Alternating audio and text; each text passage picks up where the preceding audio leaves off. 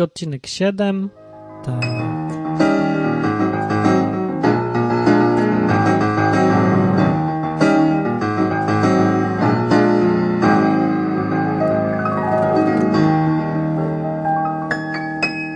Dzień dobry, mówi Martin.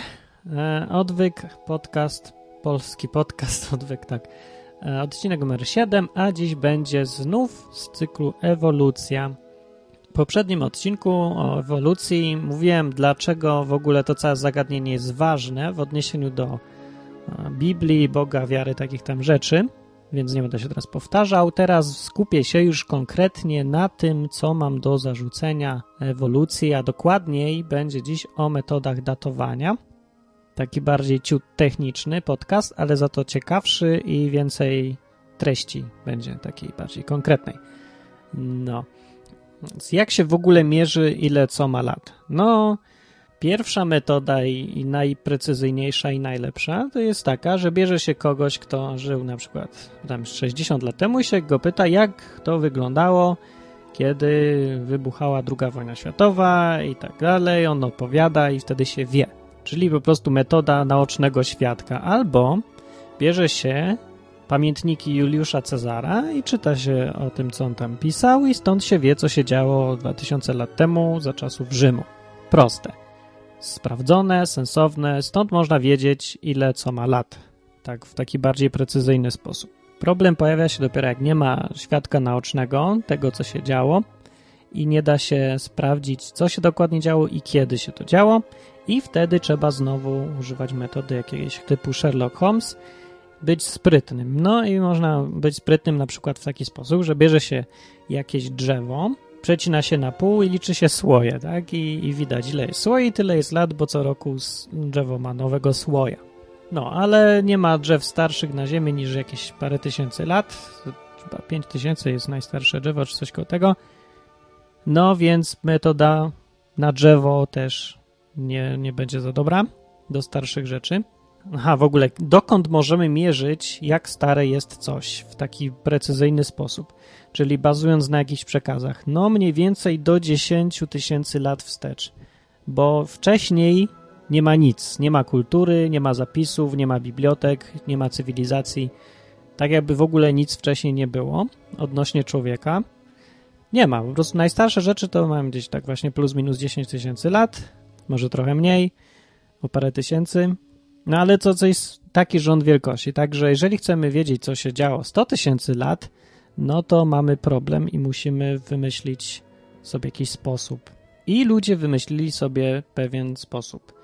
E, dawno, dawno temu, czy nie tak dawno, nie wiem ile, 200 lat temu, za czasów Darwina i potem trochę wzięło parę osób, w sumie nie wiem kto dokładnie i nie wiem jak i nie wiem kiedy, ale wymyślili sobie taki schemat i na tym schemacie po, porysowali różne tam epoki, powymyślali nazwy, tam Neolit, Kreda, Jura, bla bla bla, znacie to wszystko ze szkoły i obok tego podopisywali ile to mniej więcej lat temu powinno być.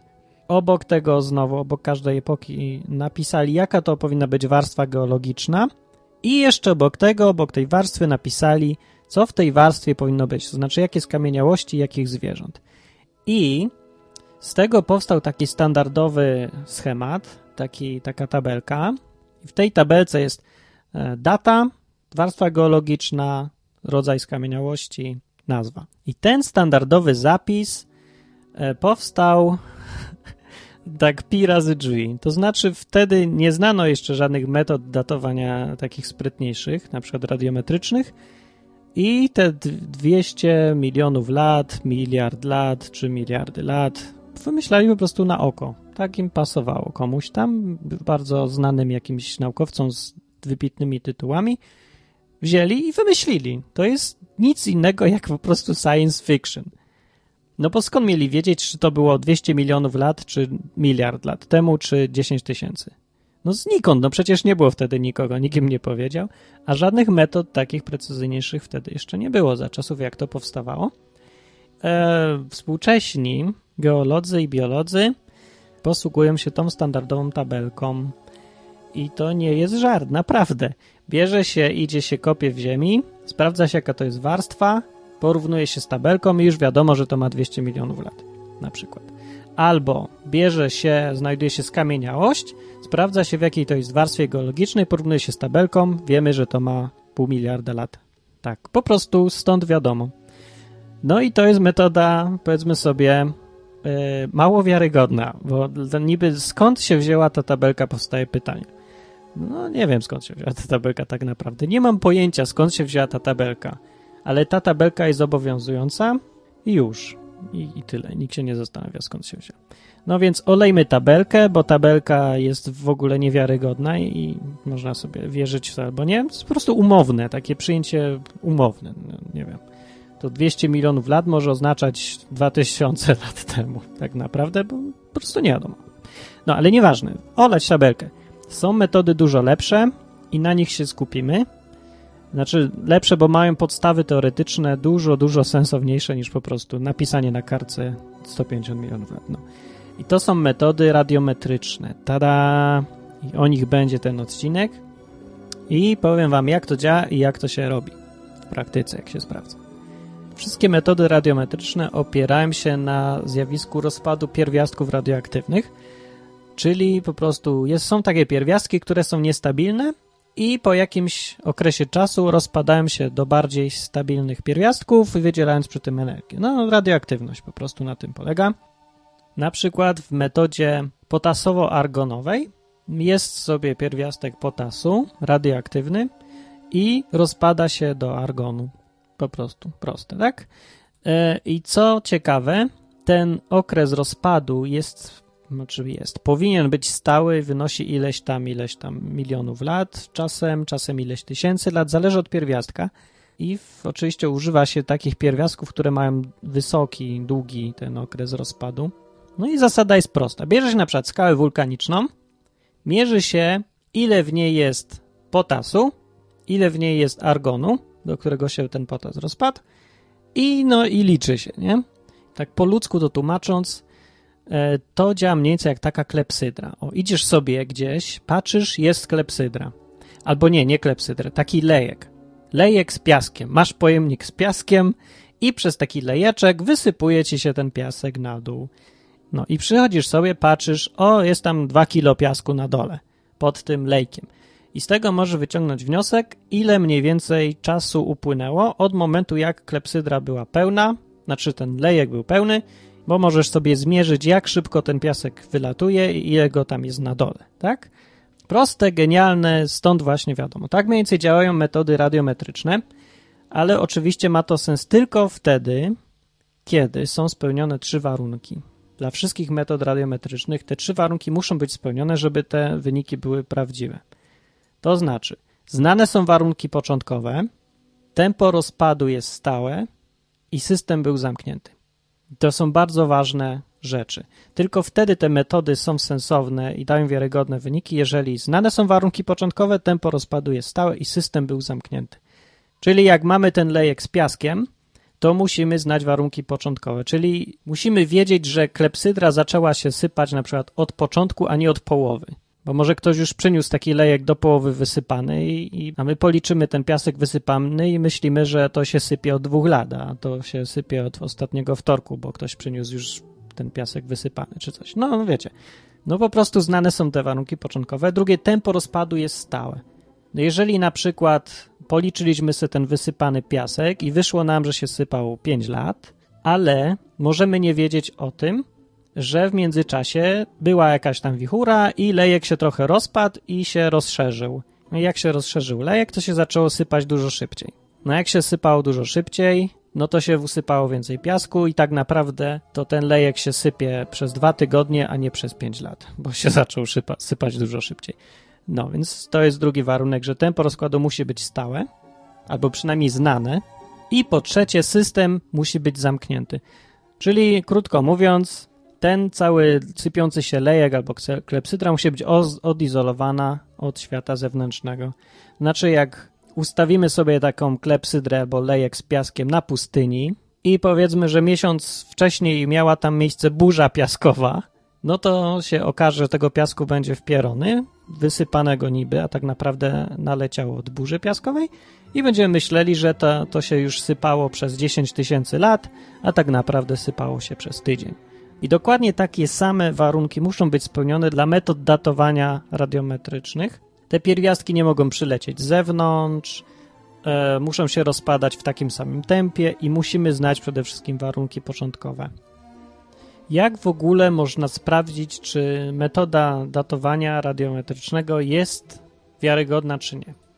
No, jest problem, dlatego że mm, najbardziej wiarygodnym sprawdzeniem tego byłoby, żeby wziąć na przykład kawałek skały wulkanicznej, e, która wybuchła, no powiedzmy, w nie wiem, 1930 roku, zbadać ją tą metodą i sprawdzić, czy pokazuje 70 lat.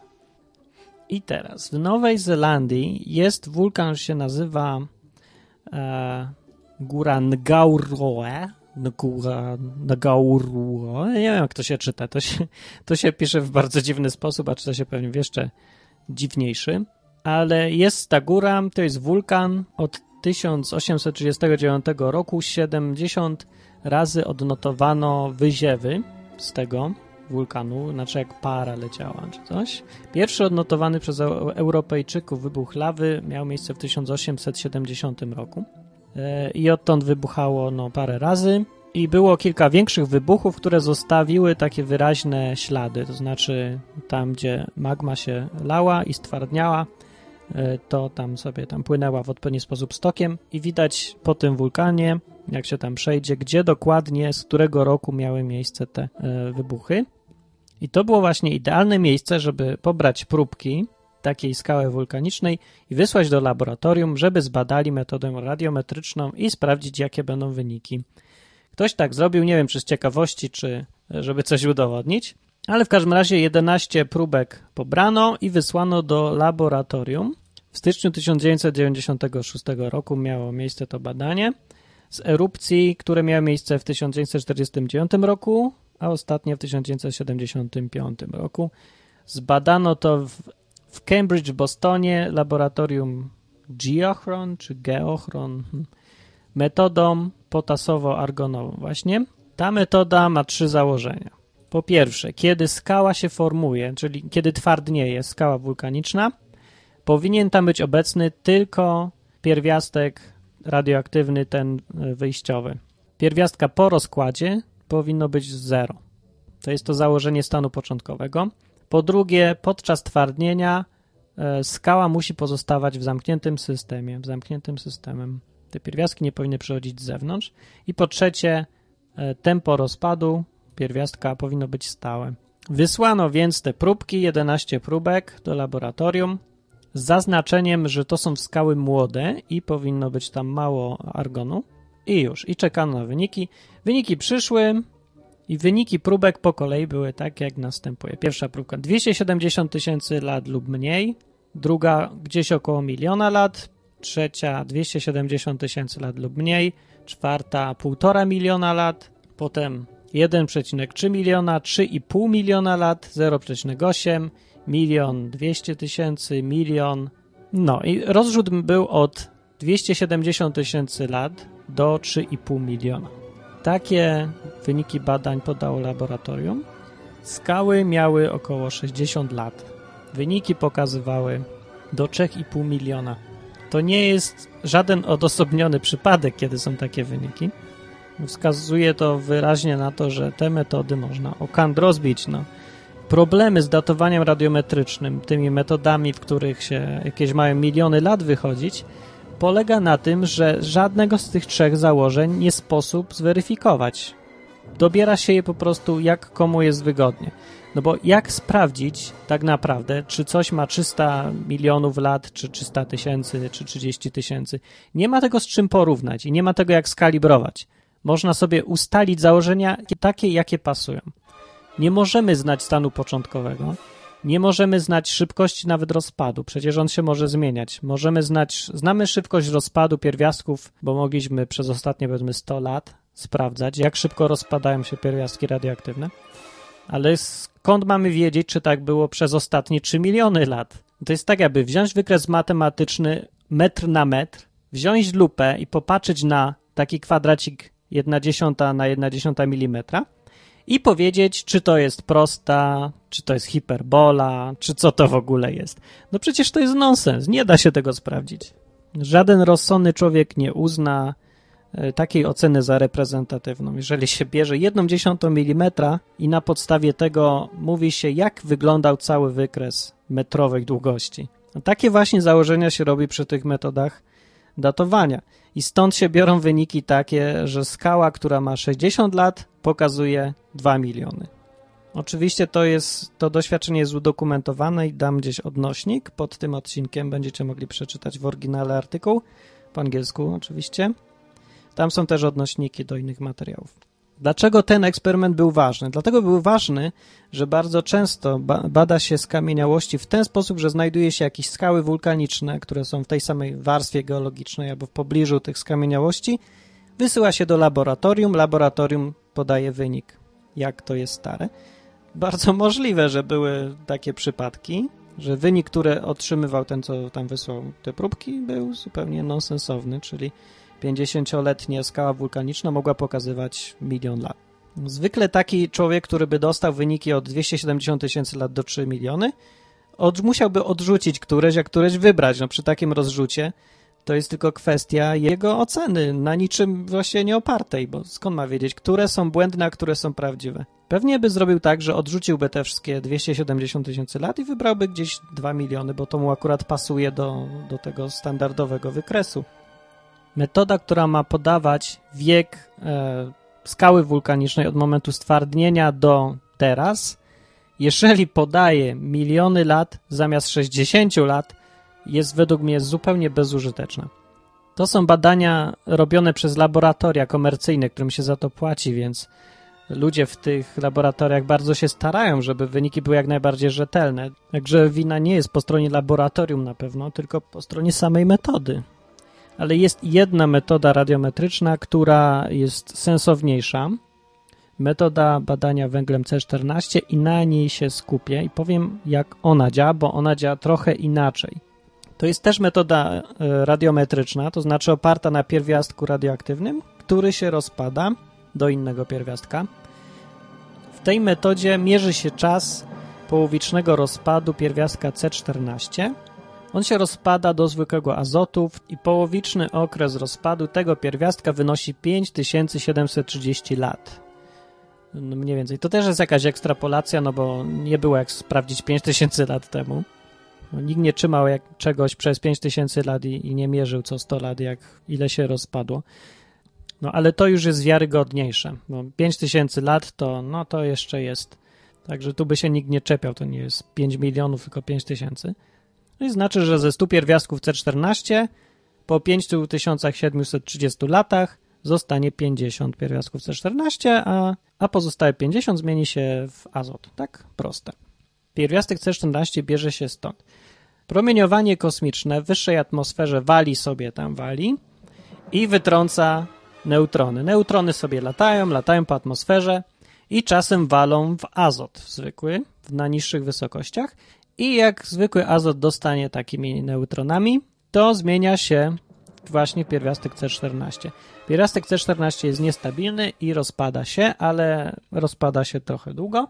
E, a póki się nie rozpadnie, miesza się z tlenem i tworzy normalny, zwyczajny dwutlenek węgla. Krótko mówiąc, promieniowanie kosmiczne sprawia, że w atmosferze oprócz zwykłego dwutlenku węgla pojawia się też dwutlenek węgla gdzie zamiast zwykłego węgla jest węgiel C14. Zwykły węgiel to jest węgiel C12. Ma dwa więcej neutrony, tak? Proste. No i lata sobie w atmosferze normalny dwutlenek węgla i lata sobie dwutlenek węgla z tym C14 pierwiastkiem. Potem sobie oczywiście rośliny wdychają go i jak rośliny go wdychają, to też w ich organizmach sobie lata C14 węgiel. I potem jak zje taką roślinę jakiś tam zwierz, to w tym w organizmie tego zwierza też jest pierwiastek C14, a ten człowiek se zabije tego królika i tą kurę i też u niego jest C14. Krótko mówiąc, wszystkie organizmy żywe absorbują pierwiastek C14 podobnie jak absorbują zwykły węgiel C12 bo dwutlenek węgla jest pobierany przez rośliny, a rośliny zjadają zwierzęta i człowiek. Proste, łatwe, przyjemne. wiadomo. I teraz, ponieważ te zwierzęta i rośliny przez cały czas żyją i coś tam zjadają, znaczy rośliny nie, rośliny zjadają dwutlenek węgla, a zwierzęta póki żyją jedzą rośliny, to ciągle ten współczynnik zwykłego węgla C12 do węgla C14 jest stały, bo ciągle, no, ciągle, ciągle, ciągle, tak. Teraz w momencie, kiedy umiera jakiś organizm, na przykład kot albo chomik, o, umiera chomik i chomik przestaje konsumować te rośliny, w związku z czym nie dostaje się do jego martwego już organizmu więcej węgla C14 i powoli poziom tego pierwiastka C14 się obniża, dlatego że to jest pierwiastek radioaktywny i się rozpada. Jak ten chomik poleży przez 5730 lat, to będzie miał o połowę mniej pierwiastka C14 niż miał w momencie, kiedy umarł. I to jest bardzo wygodny fakt, bo umożliwia mierzenie czasu, jaki upłynął od śmierci chomika do dzisiaj. Po prostu porównuje się współczynnik zwykłego węgla w atmosferze do węgla C14, porównuje się to ze współczynnikiem na przykład w kości leżącego chomika i liczy się. No to jest prosta matematyka, można łatwo obliczyć, o ile zmienił się ten współczynnik zwykłego węgla do węgla C14. Na tym polega ta metoda. Także nic szczególnie trudnego, nie trzeba być naukowcem, doktorem biochemii. Koncepcja jest prosta i zrozumiała. Kiedy się już zrozumie e, sposób działania tego, to można dojść do kilku wniosków. Po pierwsze, nie da się badać starych obiektów tą metodą, dlatego że okres połowicznego rozpadu węgla C14 wynosi niecałe 6000 lat, e, więc po jakimś dłuższym czasie węgla C14 byłoby po prostu za mało, żeby zmierzyć. Krótko mówiąc, tą metodą da się badać tylko obiekty, które mają nie więcej niż jakieś 50 tysięcy lat. Nic starszego niż 50 tysięcy lat nie da się mierzyć tą metodą. Co więcej, dzięki temu, że okres rozpadu C14 jest taki krótki, można śmiało uznać, że jeżeli w jakimś obiekcie jest jeszcze jakaś sensowna ilość węgla C14, to ten obiekt nie jest starszy niż 50 tysięcy lat plus minus. Czyli żadne miliony lat nie wchodzą w grę. Jeżeli weźmiemy sobie teraz jakieś coś, co powinno mieć ileś milionów lat, jeżeli tam będzie węgiel C14, no to jest raczej dowód na to, że to coś nie ma milionów lat, bo gdyby miało, to już by się ten cały węgiel rozpadł, bo skąd by się miał brać nowy? No to już nie oddycha, nie żyje, skąd miałby się brać? E, po drugie, tą metodą można datować tylko to, w czym jest węgiel. Czyli no, skały wulkaniczne się nie nadają, bo w nich węgla nie ma. Można tym badać kości, można tym badać drewno, wszystko w czym jest węgiel w skrócie. Dlatego, jeżeli ktoś wam mówi, że coś jest badane metodą węgla C14 i pokazała 2 miliony lat, to znaczy, że ten człowiek nie wie o czym mówi albo opowiada bajki. Nie da się, tą metodą nie da się uzyskać wyniku 2 miliony lat, ani nawet pół miliona lat, ani nawet 100 tysięcy lat. Po drugie, jeżeli ktoś mówi, że skałę wulkaniczną zbadano metodą węgla C14, no to też wiadomo, że to jest oszołom i nie wie o czym mówi. Także spokojnie. Także czy to jest dobra metoda? No, dobra metoda. Na pewno o wiele lepsza od tych poprzednich, o których mówiłem. Pod warunkiem znowu, że trzy założenia są spełnione, że znane są warunki początkowe, czyli w tym wypadku e, wiadomo, jaki był współczynnik e, w atmosferze zwykłego węgla do węgla C14. Po drugie, jeżeli tempo rozpadu jest stałe. I po trzecie, jeżeli system był zamknięty. Jakie są teraz problemy z tą metodą? Po pierwsze, okazuje się, że rośliny nie lubią dwutlenku węgla z węglem C14, w związku z czym absorbują go mniej. I no, w efekcie też wszystko, co zjada te rośliny, ma mniej węgla C14 i stosunek w organizmach zwykłego węgla do węgla C14 jest mniejszy niż w atmosferze, czy większy. No inny w każdym razie. E, w efekcie w organizmach jest mniej węgla C14 i wydają się starsze niż są. Dalej współczynnik węgla C14 do C12 w atmosferze nie był stały zanieczyszczenia zwiększają dwutlenek węgla i pojawia się więcej zwykłego węgla w stosunku do C14. E, po następne ilość promieniowania kosmicznego wpływa na ilość węgla C14, a to też się zmienia. I w końcu najważniejsze, najbardziej zniekształcające wyniki potop. Jeżeli założymy, że był potop, to potop miałby efekt podobny e, do tego, gdybyśmy w tym naszym przykładzie z klepsydrą umieścili tą klepsydrę podczas burzy piaskowej bo potop zakopałby dużą część węgla i rośliny nie produkowałyby dwutlenku węgla przez cały rok. Zmieniłoby to zupełnie stosunek węgla C14 do C12. Porównując to, co było przed potopem, byłoby zupełnie inne niż to, co było po potopie. Jeżeli potop naprawdę miał miejsce, to musiał rzeczywiście zmienić dużo. To jest naruszenie założenia, że system był zamknięty i tego, że znane są warunki początkowe. Mimo tych wszystkich problemów, ta metoda jest całkiem użyteczna. Jeżeli się tylko weźmie pod uwagę te poprawki, że no to jest kwestia po prostu innych założeń. To nie jest ani nie jest mniej naukowe, ani nie jest bardziej naukowe. Po prostu są inne założenia. Jeżeli się założy, że był potop, jeżeli się inaczej skalibruje cały ten system, to ta metoda pokazuje dokładnie takie wyniki, jakie powinny być według Biblii. Kreacjoniści sugerują, że to, co pokazuje 35 do 45 tysięcy lat, to mniej więcej należałoby ustawić na datę potopu. Przy takim wykalibrowaniu tej metody ona pokazuje dokładnie to, czego należy się spodziewać czytając Biblię. Inne ciekawe rzeczy dotyczące tej metody to zawartość węgla C14 w rzeczach, w których go być nie powinno, absolutnie. To znaczy, węgiel C14 jest w węglu drzewnym. Według klasycznej teorii węgiel powstawał przez długie miliony lat i węgla C14 nie ma tam prawa być absolutnie. Co ważne też, węgiel jest zakopany dosyć głęboko, także spełnione są założenia, że system ma być zamknięty.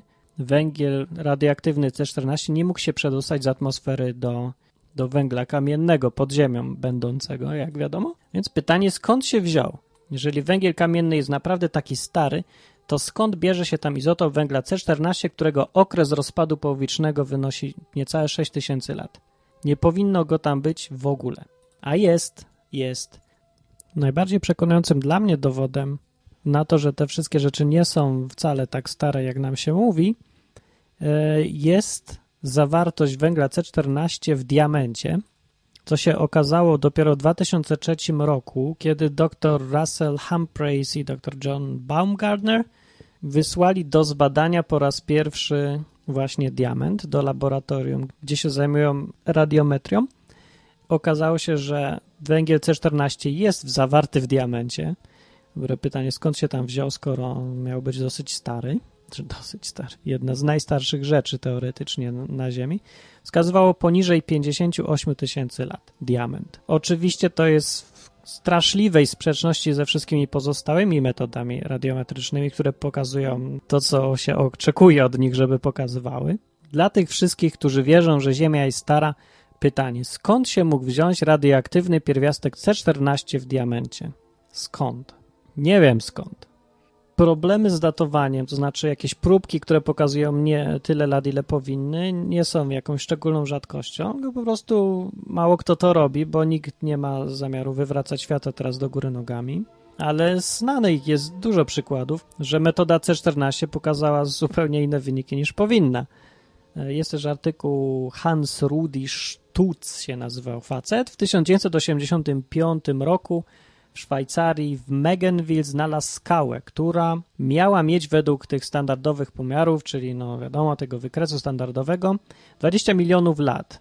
W środku się znajdował omułek, nie mam pojęcia co to jest omułek, to jest musel po angielsku, słownik mówi, że to jest omułek, w każdym razie coś żywego, co kiedyś było żywe, chyba. I zwęglone drzewo w środku było w tej skale. Wysłał, wziął i wysłał to do analizy. Musiał być bogaty, bo to zdaje się kosztuje. Na Uniwersytet w Brnie. Physicalisches Institute. Wynik 36,440 tysięcy lat. Plus minus 330 lat. Tak dokładnie mogli podać wiek tego drzewa, który się znajdował w skale mającej mieć 20 milionów lat. Dobre pytanie. W jaki sposób wlazło drzewo przed 36 tysięcy, tysiącami lat do skały mającej 20 milionów lat? Oto jest pytanie. No i taka mniej więcej jest historia y, z datowaniami i taka jest odpowiedź dla ludzi pytających, co z tymi rzeczami, które miały miliony lat? Miliony lat. Nie było żadnych rzeczy, które miały miliony lat. Po prostu taka jest historia. Nie ma takich rzeczy, które mają miliony lat. Jeżeli wierzyć metodzie węgla C14, to w ogóle nie ma na Ziemi rzeczy, które mają więcej niż kilkadziesiąt tysięcy lat. Nawet przy tych założeniach, których się teraz używa. Na przykład założenia, że nie było żadnego potopu, to i tak rozwala cały ten standardowy wykres. Po prostu wszystko trzeba by przesunąć do, e, z jakichś milionów lat do tysięcy lat. No jak znam życie, nikt tego nie zrobi. Myślę, że dalej będą uczyć w szkole, że diament powstawał przez setki milionów lat. Dalej będą mówić, że skały wulkaniczne mają miliony lat, chociaż wulkan wybuchł 50 lat temu bo strasznie trudno jest zawrócić rozpędzony pociąg z drogi, zahamować i kazać jechać w przeciwną stronę. Popatrzcie, jak trudno jest przekonać takich zwykłych słuchaczy jak wy do tego, że te wszystkie pomiary milionowe, miliardowe są nic nie warte i to jest tylko kwestia założeń, a nie metod naukowych jeżeli normalnego, zwykłego człowieka tak trudno przekonać, chociaż podaje mu się niepodważalne, proste dowody, linki do prac naukowych, e-maile do tych wszystkich ludzi, to są znane nazwiska, to są badacze z tytułami naukowymi. Jeżeli zwykłym ludziom trudno jest w to uwierzyć, to tym bardziej nie będą chcieli wierzyć jacyś pracownicy uniwersytetów, którzy robili z tego doktoraty, prace magisterskie pisali. I co, teraz mają powiedzieć, no sorry, Pomyliliśmy się. 10 lat pracy można wrzucić do kosza. Teorie powszechnie zaakceptowane, niezależnie od tego, czy mają jakiekolwiek podstawy, czy nie, bardzo trudno jest obalić i bardzo trudno jest w ogóle podważać. Sam fakt podważania ich wiarygodności e, już mnie stawia na tym samym poziomie, co jacyś tam zwolennicy teorii von Danikena. Ja sobie tu uprawiam science fiction. Tak. Ludzie, którzy się bezkrytycznie trzymają tego, co ich nauczyli w szkole, to są naukowcy, a ludzie, którzy badają te rzeczy, sprawdzają i stwierdzają, że one się nie zgadzają z rzeczywistością, to są oszołomy. Cóż, taki świat, w takim świecie żyjemy, trzeba to wziąć pod uwagę. Tak czy inaczej, ciągle dobrze jest badać, szukać, nie być bezkrytycznym, sprawdzać. Może się okaże za jakiś czas zresztą, że jest jakieś uzasadnienie tego, że skąd się wziął izotop C14 w węglu. Może przeczytam, sprawdzę, może zmienię zdanie, zobaczymy. Póki co fakty wskazują na to, że nie było żadnych milionów lat, ani żadnych miliardów lat. E, nie muszę wierzyć w to tylko dlatego, że ktoś akurat takie sobie zrobił założenia, wynikające z tego, że miał akurat wcześniej taką teorię ewolucji, do której to wszystko pasowało. Także nie mam żadnych podstaw, żeby nie wierzyć w to, że to, co mówi Biblia, jest zupełnie sensowne i należy to brać dosłownie, łącznie z datami. E, te wszystkie miliardy, miliony lat mają podważać to, co mówi Biblia. No nie podważają, po prostu ktoś co takie założenia zrobił, że powinno być miliony lat, więc jest miliony lat, bo tak się to zinterpretowało. No ty sobie to możesz po swojemu zinterpretować. No jest jedna metoda tak samo naukowa, jak i druga. No, właściwie tak samo nienaukowa, jak i druga. Okej, okay, tyle na ten temat. Długi odcinek. To był odcinek numer 7 na temat ewolucji. Mam nadzieję, że ciekawy. Zobaczymy, jak często mi się uda nagrywać te odwyki. Przypominam, że do słuchania odwyków najlepszy jest program Polcaster, polski program, no mój, napisany specjalnie po to, żebym mógł sobie ściągać podcasty do mojego odtwarzacza MP3, bo nie mogłem znaleźć innego programu, dlatego napisałem swój. Jak masz odtwarzacz MP3, to polecam. polcaster.info To by było wszystko na temat tego. Piszcie komentarze na stronie www.odwyk.com Piszcie swoje opinie, czy się zgadzacie, czy się nie zgadzacie.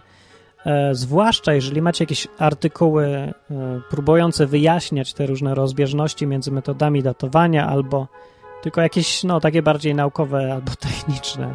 Więc zapraszam do dyskusji, do, do dyskusji, do słuchania, do ściągania, do polecenia innym. No i to było wszystko. Do następnego razu.